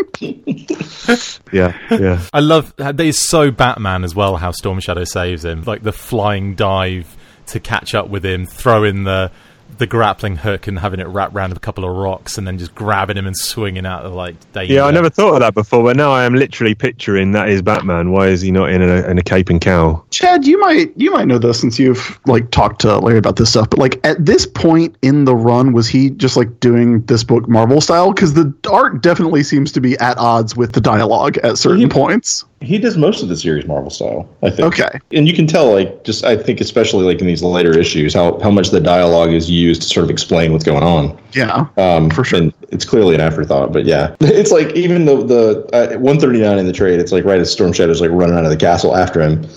Uh, do not fear, Cobra Commander. Your deliverance is nigh. And, it's like the guy behind is like nigh.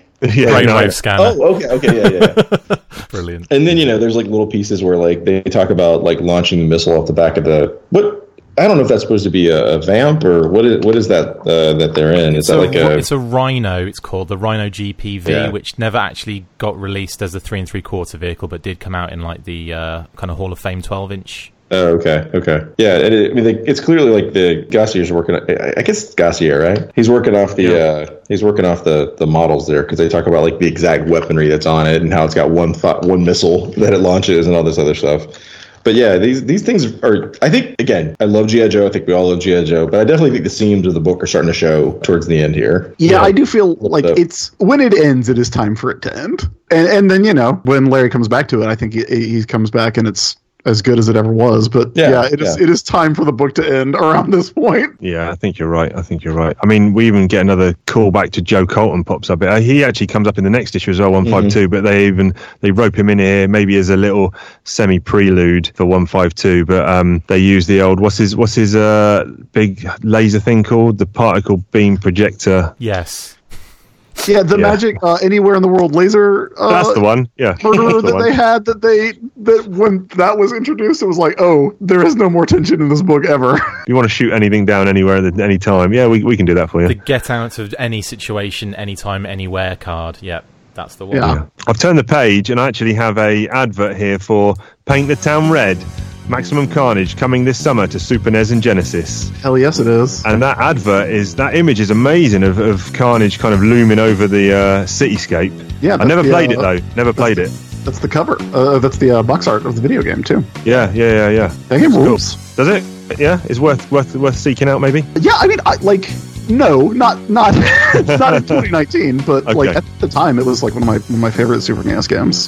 Because you know, you got to be Spider Man, you got to be Venom. Captain America shows up. It's got it recreates like panels from the Maximum Carnage comic. So you got to you know when Cletus Cassidy escapes from Ravencroft Institute, aka not Arkham Asylum, Okay. completely distinct from any other supervillain uh, mental institutions you may have heard of. Like it's pixelated, but it's you know it's Mark Bagley art. It, it's Spider Man, and it was kind of the first time that had happened in the game. All right. Well, just while we've ever so partially jumped off of GI Joe, we might as well finish up the bullpen bulletins round. Uh, this is uh, going to Diagnostic AT. Hi. Think, think, think right back. The comics Marvel published. The 90s was a wondrous time. Can Chris sift out the rubbish? Right. I like how the themes get progressively worse as we get This to is- mine. This is yeah. You don't matter because you're already on the show. Rublished is what you should have said. You're never go- ever ever going to get. If you guess this, I will personally fly over to Missouri tomorrow and see you. Okay. Eh. Now I'm slightly worried. NPA. Is that it? I thought it sounded like there were going to be more letters coming. No, NPA issue one of a four issue miniseries.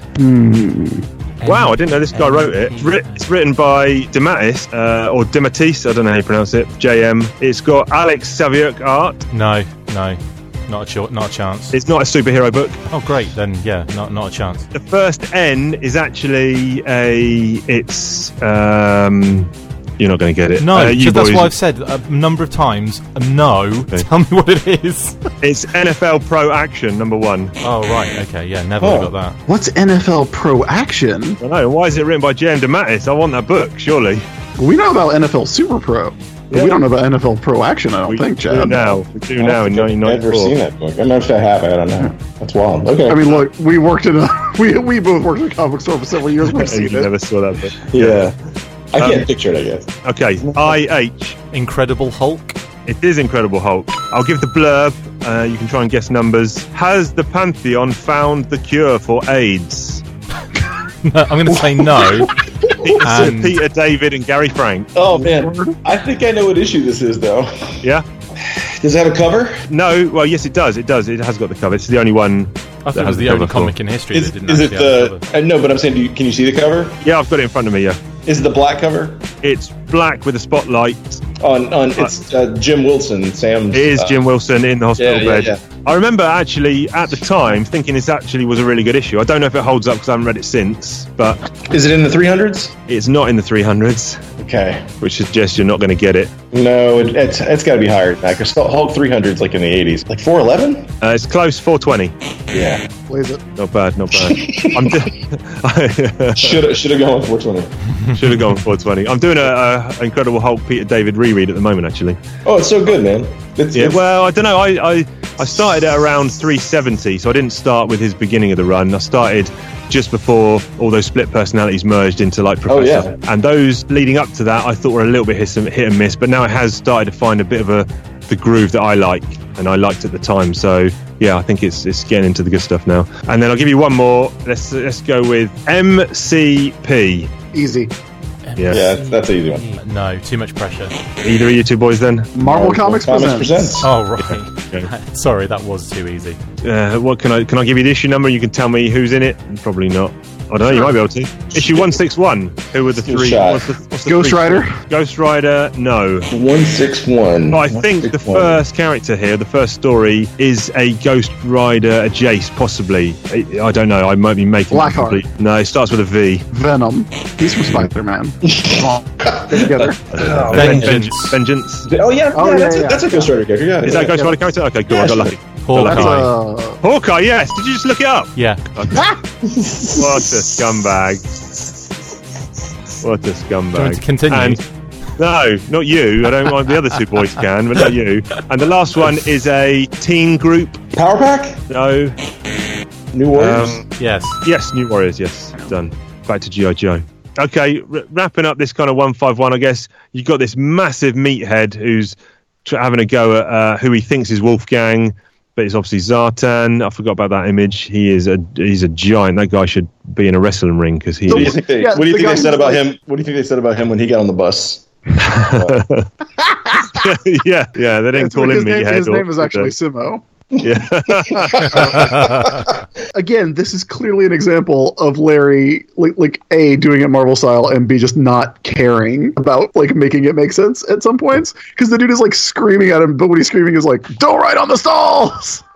You know, this, this is something that like I don't know if you guys have ever talked about on, this on the show, but like Larry's also writing Wolverine right now. Yeah, of course he is. Yeah, yeah. And Well, in '94 was he definitely in '94 doing it still? Oh yeah, I think he's so I think he's writing it like yeah, I feel like he was writing Wolverine until he was writing Batman. yeah, like Right, yeah. okay, wow, you're 100 percent right because I reckon this was around '94 was probably around issue 70 of Wolverine, maybe I Uh, guess, and I think he stayed on to over 100, didn't he? yeah, like eight. It's in the eighties, uh, Right, right okay. around now. So yeah, and it's like him and uh and I think Kubert still's on it if I'm not mistaken. Yeah, yeah, I And, think you're right. I mean, that book is selling gangbusters, man. That book is like selling like crazy. And so I'm not saying Larry like G.I. Joe's like his second book. but there are some there are sometimes having recently reread that Wolverine run, which I really like, and it's very good. You know, that G.I. Joe towards the end here especially feels like he's like, yeah, yeah, yeah. Same stuff that always happens. Yeah, I don't, I don't know how many crossover fans he got from one book to the other. I don't know. The, either. you know, Well, I mean, I imagine he had probably at this point, given where the the toy line was kind of going at the time, but he probably had a lot more freedom on Wolverine too to do what he mm-hmm. wanted to do. Yeah. the, the issue kind of just i mean you mentioned 149 just kind of ending but what we've been finding in our reread is even complete arcs whether they be three four two issues six issues they all have been recently doing the same thing where larry wraps it up in literally two or sometimes even one page and the same thing has kind of happened here the whole snake eyes cobra commander thing is just kind of ah forgotten about and it just cuts to new york city roadblock and tunnel rat and they've gone to see Joe Colton and they're issuing him papers. You know, he's back on active service, and it's kind of all just the, the whole previous stuff is just done and dusted, forgotten about, and on to the next. Which is weird because you would think if that guy was manning that laser that could hit anything in the world, they would want to keep him in that office. Because Yeah. Roadblock is very Roadblock is very concerned about the drama of the book. Yeah, yeah, single point of failure, Joe Colton. I mean, I guess he's got Jane there still. Uh, next issue, GI Joe Colton turns. Can I ask you guys a question? And, Yeah, Chad, go on. and Chad, this is for this is for you too, because you know that I love letter column names. Chad, Mm-hmm. it's like one of my favorite things. Weirdly enough, Postbox the Pit is a bad letter column name. I feel. What What do you think the GI Joe letter column name should be? Well, in the Action Force comics, it was called Mail Call, which is probably not that much better. I believe mail call had been used by like uh, one of the DC War comics at that point. Yeah. So Okay. probably didn't want to use that one. But that's I mean that's you know that's that's a good one. That's well, it had a, it had it had an image of Flint kind of shouting, uh, cupped hands next to his mouth, uh, and With it kind of had the mail flying call. over, fall- Is he like, falling come and get your mail or I'll slit your throat? the, the, the plane, the plane coming over, and all this mail dropping out of the back of the plane. Come get Yeah. your mail before I throw Cobra Commander into a ravine. Yeah, I mean, I think the mail bag, but have it as M A L E, and then it means something completely different. Uh, yeah, that's a good question. I mean, like The modern- scrotum section. Sorry, carry on. I mean, mo- modern it would be awesome if they could call it letters from Snake Eyes. Uh, just, just have him answer everyone. Oh, that's good. Just Brilliant. dots. Very Three good, I like. Yeah. Yeah, but I mean, considering Larry answered most of these, probably you're wrong. I think it would be yeah. you're wrong. Uh, no, I don't- know. That's a good question. We've, Yeah, because I've never been a big fan of that name either. I've got a theory about the letters column, especially with, with where Larry's involved with the GI Joe uh, comic, is that when the IDW Marvel, well, sorry, the IDW A Real American Hero run started again, he complained that he wasn't getting enough letters sent in, like either email or whatever uh, format that you you could do it in. Uh, he was complaining he wasn't getting any, and I think he's kind of shot himself in the foot in the way that he writes the comics. Like, yes, he'll make mistakes, but also if you write a letter in and you point that out, he would also kind of really go at you sometimes as well. Yeah. So I feel like he's almost, I know, shot himself in the foot in that one, he over explains a lot of the things where he knows, you know, he'll get people writing letters in. And two, I think, you know, he's very aggressive when it comes to someone maybe pointing out a criticism about maybe, hey, I think Sneak Peek's already dead, Larry, that kind of thing, you know? Well, we've read out a few uh, letters from previous issues where someone has done just that. They've kind of criticised the book, and he's given a massive paragraph reply, kind of just shooting the guy down as, and just basically balling him out. So That's kind yeah. of an old school thing, though, because like Yeah. if you ever go back and read Silver Age DC comic letter columns, like especially when Robert Kanigher was Yeah. the editor of the book, like they are the most mean, like Yeah. bad faith, Yeah. like Really? They're nitpicking, brutal. like because the I mean because the, fans are like that as well, but. Oh but right, the there was actually a are, like, thing. oh right, wow, that's brilliant. yeah, it's it's there is there is a harshness to them that is a little bit surprising. That's amazing. Okay, so uh, wrapping up that arc of one four nine to one five one. How are we Yojo Cola in this? Who who is brave enough to go first? I'll I really like these issues. Like, I, I mean, look, they're kind of objectively bad, but they're bad in a way that's still really fun. In the way that you know the best GI Joe stuff is fun. And that first page of of 151 should like the big fight between Snake Eyes and Cobra Commander should be all of 150, and it's not. Yeah. but they, they move really fast. They got some weird writing in them. Snake Eyes violates the Geneva Conventions. I'm pretty sure Flint says he's going to murder a prisoner at one point, and that's not great either. I feel like these are soldier cartoons for babies, so maybe maybe don't. But I do I do think these are fun. I think they're worth reading. I, I mean, there's very little uh, GI Joe from this run that's not worth reading, but I, I do think these are very fun. I remember them fondly. And uh, what's your Yojoage then out of ten? I mean, I'll give I'll give them like a like a six and a half Yojo Colas. Six and a half Yojo guess. Colas. Chad? I don't disagree with, with anything you said. I, I do like these issues, but you know, for a fight that you really didn't know that you wanted to see, I think for the Cobra Commander Snake Eyes fight, there's not a lot to it, and for it to be such a big issue, kind of here at the end, you want it to be much bigger. You know what I mean? You want it to be like more of a more of a culmination of all that stuff, because like you know, I, I've said this before, and I think Chris, you and I've talked about this quite a bit. That like the story of GI Joe really is the story of like Snake Eyes and Cobra Commander in a lot of ways Yeah. And and I think it's weird to not see those guys actually like have that big like that big moment. You know what I mean? Where like stuff comes to the surface and character like like this issue today would be huge, right? But it just kind of it's almost like it kind of sneaks up on the creative team. Oh, we've got a big issue coming, guys, Yeah, and yeah. it's like they kind of like fall into it. You know, like they know they of had- need it. I, th- I think it would have kind of a Thor Malekith War of the Realms build, like a you know, like a Yeah. three year build or something. Yeah.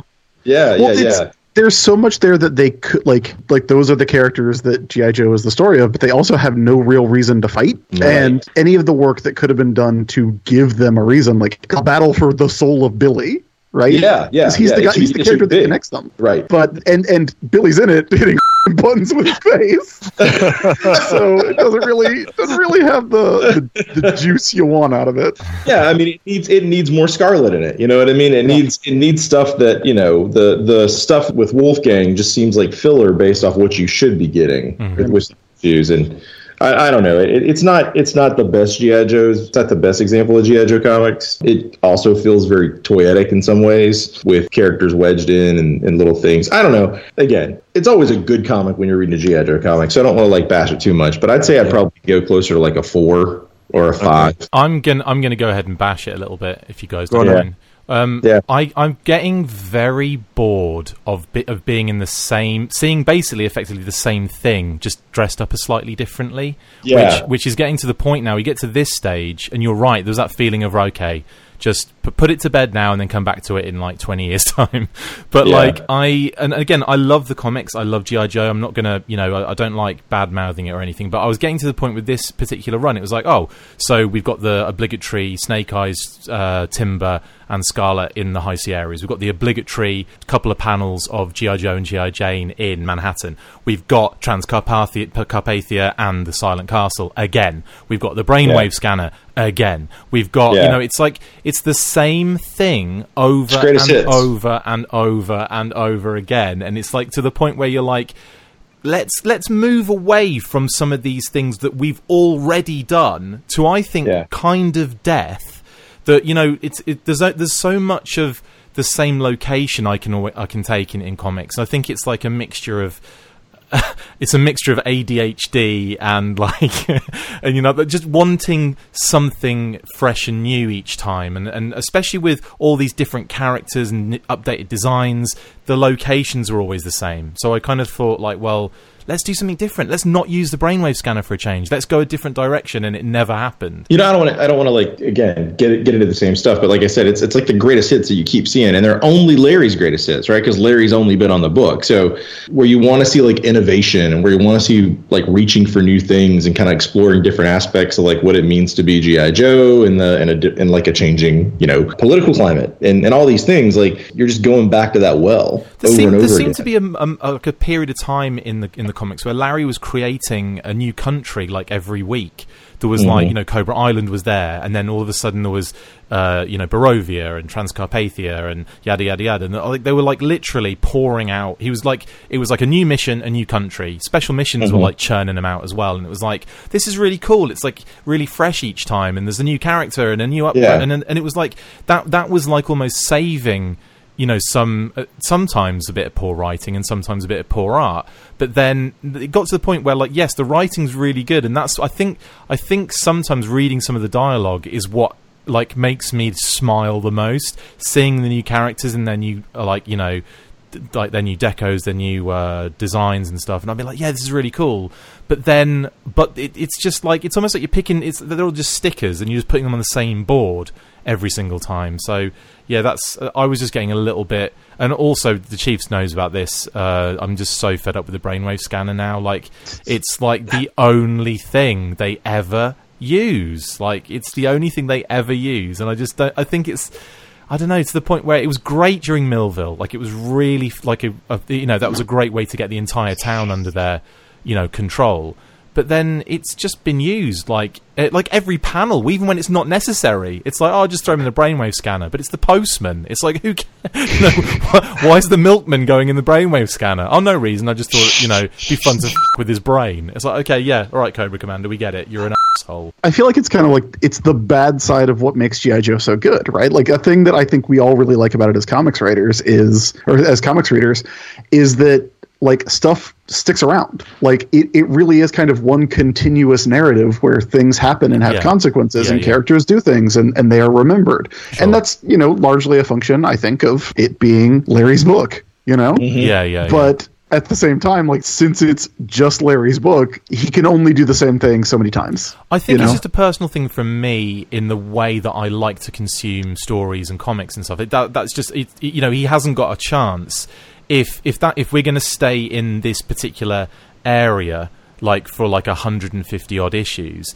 then that's just something that I'm you know from a personal point of view don't really get a lot of enjoyment out of. It's weird though because obviously I'm get I'm still getting a lot of enjoyment out of the book in different ways. It's just with that extended arcs. Yeah they're great over a period of time when it moves and when the characters are affected and when you know certain aspects of the government are affected over a long period of time. I get that but this isn't happening here. It's almost like it's just doing the same thing over and over again in a different in a, in the same place over and over again. Like there's to me there's no this i mean the, a, a really good um, test is when chief every time we do an episode questions me on what the f***ing comic is about. And then i'm like um, and we've just read it minutes before like actually doing the recording and we're both none the wiser even though we've read it in the past multiple times and then read it just before coming on we're both like um, I think it's got something to do with the revolutionist dogs of the, you know, it's like the the same f***ing phrase that The running dog lackeys. Yeah. of yeah and like again i'm not uh, it's it sounds like i'm having a massive go which i kind of am but i'm trying not to it's it's just like i think for me it's like i I need I need more. I need it to I need it to move throughout the globe a little bit and to to have new threats for GI Joe to to deal with. I think that's another aspect of it. It's the uh, I suppose you know how like in okay, well in in superhero comics, it's not always the Kingpin that that Daredevil's fighting. It's not always you know the Sinister Six for f- Spider-Man. Like he and that's six characters he can fight. it's like it, it, I feel like it's always the same threat, and I lo- I think that's why I liked special missions where they'd always have you know a different it, Cobra would you know there'd be a little bit of uh, Cobra invested in it, and there'll be a little bit of Destro kind of kind of snuck in there a bit. But for the most part, I, I, like to have a bit of separation from a bad guy, and then but like Cobra Commander yeah. is literally in every issue from issue one to like issue. I- 159,912. I think the book works best when when it's about like sort of the uh, not just fighting Cobra on like a face to face, right? Like not just fighting like a his tank versus like a, a vamp. Like that's not what you want to see every. Yeah. Like you want to see like the, the the conceptual aspect of Cobra being kind of the real problem, not less not necessarily like Cobra themselves, right? Which is why I think special missions works good and why. The book should always tie back to Cobra, but Oh, yeah, yes, it doesn't yes. always have to be Cobra. Yeah. And that's another thing. Like I feel like 150, we're like laying ground for new stories when we should be like, or, or spinning our wheels on new stories when a lot of stuff should be converging with just like five issues left. Yeah. I, I, I don't know. I agree. I agree with you. What what Do you was your think they knew yo they had five issues left at this point? Um, Probably well, not. Because I mean, Well, I in kind of feel like the writing's on the wall retro- retrospectively, Mm-hmm. but 'cause- and I also feel like when this book ended, again, I love this book. I like these issues. I don't think anyone was surprised, and I don't think anybody Yeah. really missed it, I except think for maybe Larry, Larry I think City Larry Page. has said he said in a panel when they knew it was happening, but I can't remember. It was very close to the end. Like he only had like a couple in of the issues. end, I think. in the end of issue one five one in Postbox the Pit, there's a bit that says GI Joe one five two marks our time with Hasbro's GI Joe 30th salute, which commemorates the 30th anniversary of the infamous toy line. Mm-hmm. And then he says Larry takes a well-deserved break for issues one five three and one five four, passing the reins over to. Peter Quinones for a solo adventure with Scarlet and then Roadblock. Larry returns in issue 155 to stir up more trouble for the American heroes. Yeah. He sure does. They they, they, did, they did not know that book was uh was Yeah. ending. No, Yeah. Nope. Not at 50. Not at 151 at No, least. it was definitely close. Yeah. Because I think it looks like you know you're you're you're starting new stuff. I mean, like you invite Joe Colton to the team at the end of 151, and so it feels like oh, okay, we're going to kind of push that a little bit too, play that out. And I know that the next issue is like a kind of like an homage to the the history of GI Joe, but yeah, I, I don't know. That that's an interesting question. Like when they got the word. Uh, anyway, Yeah, sorry, I uh, mean, diagnostic. what, what you giving it? I st- but th- having said all of that, I'm s- I still enjoy it. Get a lot of heavy nostalgia, like you know, from it as well. So I'm I'm still gonna I'm still gonna give it a five. It's not. I'm just gonna go down the middle on this one. Uh, it's not the worst, but it's it's getting to the point where I'm just like, um, I need something else. Fair, Silence. fair enough. I think. And it's I think Time going for a in- young man named Josh Blaylock to come the scene. Well, before that, we got the eight issues from Dark Horse to cover. Oh, we've got, Oh, we've right. got we've got to do the four issue Transformers crossover that we haven't done yet. That's I forgot way in the that uh. Extreme Times were calling for Extreme Heroes, guys. Extreme, Know it. Sergeant Chris, that's my Savage. that's my bar, man. I know. Yeah. Okay. All right. I know. I've got that. I've got all those issues. Actually, I'm I'm looking now at the issue one, the Frank Miller cover, I the, kind of like the cover. the- the silhouette. Yeah, yeah, yeah. Yeah, it's well good. I'm giving it a six. Um, some of the choice bits of dialogue bump it up. Billy smashing a panel, uh, control panel with his face is worth an extra half a point, I think. He's only he's got one eye left, and he uses his face to turn a. Yeah, yeah. I don't think I actually wanted the Snake Eyes Cobra Commander face off. Uh, I, th- I think I would have been happy if that never actually happened because where do you kind of go from there with those two characters in the future whenever they meet up again? But anyway, I suppose it happened, whatever. And it, it, I like the Matrix and the tongues and him sliding down the tongue at the beginning of the mouths and stuff. So yeah, I'm going to give it a six. I'm going to give it a six. Next week, we'll be doing issues 152 to 154. So join us for that. We're going to get you on this. Chief Bass, Chris and Chad a question. Chief Bass, Chris and Chad a question. What do they say? What do they do when Chief Bass, Chris and Chad a question? So, very, very quickly, Star Wars Episode 9, what is your pre movie rating going in out of 10? Whew. What do you Um, think you're going to score it out of 10 before you go in? All right, I'm going to say this. I think it's going to be a perfectly fine movie and probably have some very good stuff in it. But I am so out of the like Star Wars mindset right now. Like, just not just just. What if I got in front of you and like made a little triangle with my fingers? What, what would you make? What would like, how would you get back into the Star Wars mindset? What would be the uh, the symbol for that? I don't know, like a seven. Okay. Yeah, yeah. I really like the the new Star Wars movies. Like the, I mean, Rogue One's okay, and I didn't see Solo, and what I saw of it looked really boring. But as far as like Episode seven and eight, like I really, really liked them. They're like my favorite Star Wars movies. so, Okay. uh, you're going in high. yeah, I mean, I, like, uh, hopefully this one's good. My only thing is, like, I don't know if I will like J.J. Abrams coming back to finish it as much as I liked Rian Johnson uh, Yeah. picking up in in episode uh, eight. Cause, like, because my whole thing is like Rey should absolutely be a nobody. Like, that's she should not have like famous special parents. Yeah, But yeah. But is that a, is that is that a given that she will have then? I have heard things, but I mean, like, God, it's Star Wars, and I'm on the internet, so of course I've heard information that is dubiously accurate. But I mean, hopefully not. I think once you've established something like that in a movie, you should not take it back. So hopefully not. But Yeah. that's like my only worry. Like, I am otherwise sure that it's going to be really good because I like those movies a lot. All right, okay. And so you, you would go in with, I guess, maybe an eight or a nine is your pre-movie kind of. Yeah, probably like Solid. like I, I I legit think like Force Awakens and Last Jedi I think are like both solid nines for me, honestly. So uh, I would be surprised if this one was uh, anything lower than an eight. I would say. Okay, good Chad, stuff, is that good stuff. surprising? No, not at all. Because I think you do like the. I think you do like the movies, the new movies better than I do. And that's not to say I don't like the new movies. I think they're fine. I just am not like super excited about them at all. Like I don't think I was like super stoked for Force Awakens or anything. Like we have a friend, uh, Chris and I have a friend that used to work with us at the store named Scott, and he's he's a big fan of like endings, things that actually Yeah. have endings. Yeah, I'm saying I'm, I'm Weird, all he about likes ending. superhero comics a lot. Although he, he used to. Does he like happy endings? Uh, no, I think he just liked endings. I think he likes stuff to end.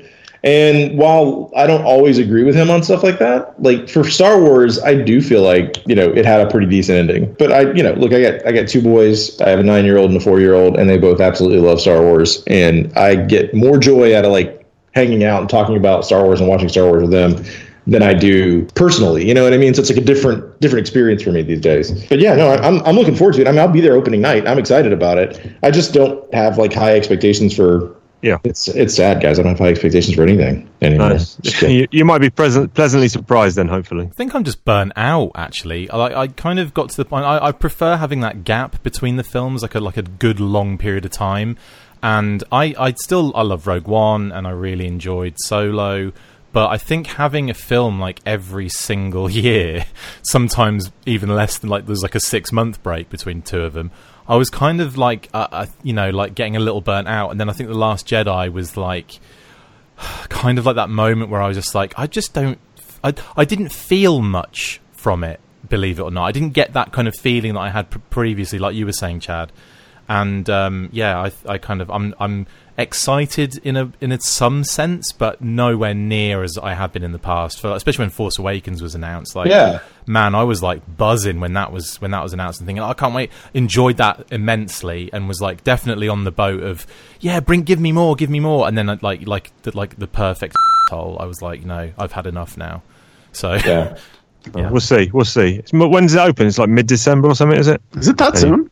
Yeah. Yeah, it's, the it's, a, it's a Christmas movie. Yeah. seventeenth or something, sixteenth, seventeenth. Yeah. Mandalorian All right. drops. The Mandalorian drops tomorrow, right? Oh Yeah. man, that is gonna. I was discussing this with someone. No, no. Well, yeah, I was discussing this with someone. I think it's going to break all illegal download records for the, for the UK because it's not available in the UK anywhere. Oh wow. yeah. Ah. Mate, I feel we so don't, we bad don't for get that. you. We don't get that Disney till March I next so- year. I feel so bad. Oh, for wow. You. I don't Yeah, feel that's- so bad. yeah. Uh, they're saying it's going to break Game of Thrones numbers for illegal downloads. Isn't that so the dumbest thing ever? By the way, not having it global release. That's really Yeah, that's weird. pretty. Yeah, that's wild. Talk But I- I about killing off a huge amount of your revenue already. Yeah. Well, anyway, we'll see. Well, the rest of Europe as well. I don't think has has that channel yet. But anyway, we'll see. Um, We we we are running long on Talking Joe this week. Uh, we hope you stayed with us. We'll be back next week, as previously discussed, with 152 to 154. All the usual crap will be included. Check us out on uh, Talking underscore Joe on Twitter, Talking Joe Comics on Instagram, Talking Joe Comics at gmail.com, and Talking Joe, a G.I. Joe podcast on Facebook. Uh, where can the fine people out there check out your stuff? Guests, Chris and Chad. the Twitter uh, and the Instagram. I'm at Chad Bowers on Twitter, and I'm uh, Thomas Chad Bowers on uh, on Instagram. I have links to everything that I do at the-isb.com, including you know things that I've written uh, on the internet and comics that you can buy, and uh, podcasts that I do. So if you like hearing me talk, and you would like to hear me talk about things that are not GI Joe, good news, everyone. And what about you, Diagnostic? Do you do stuff? Are you out there? No, I'm just editing this episode now for the rest of my life. Yeah. I think. no, you can get me on uh, Twitter and Instagram at Diagnostic 80, that's with a K, and 80. And of course, uh, the Full Force podcast, which is on iTunes, Podbean, Stitcher, YouTube, uh, Patreon, and everything in the world. You can, and also Facebook and Twitter. So yeah, check us out. Brilliant. We'd like to say a big thank you once again to Chad Bowers and Chris Sims for coming on, spending their time with us. Uh, always you. appreciated, guys. And uh, we will catch you down the road. Thank you guys. Love you. Bye. Bye. Bye. See ya.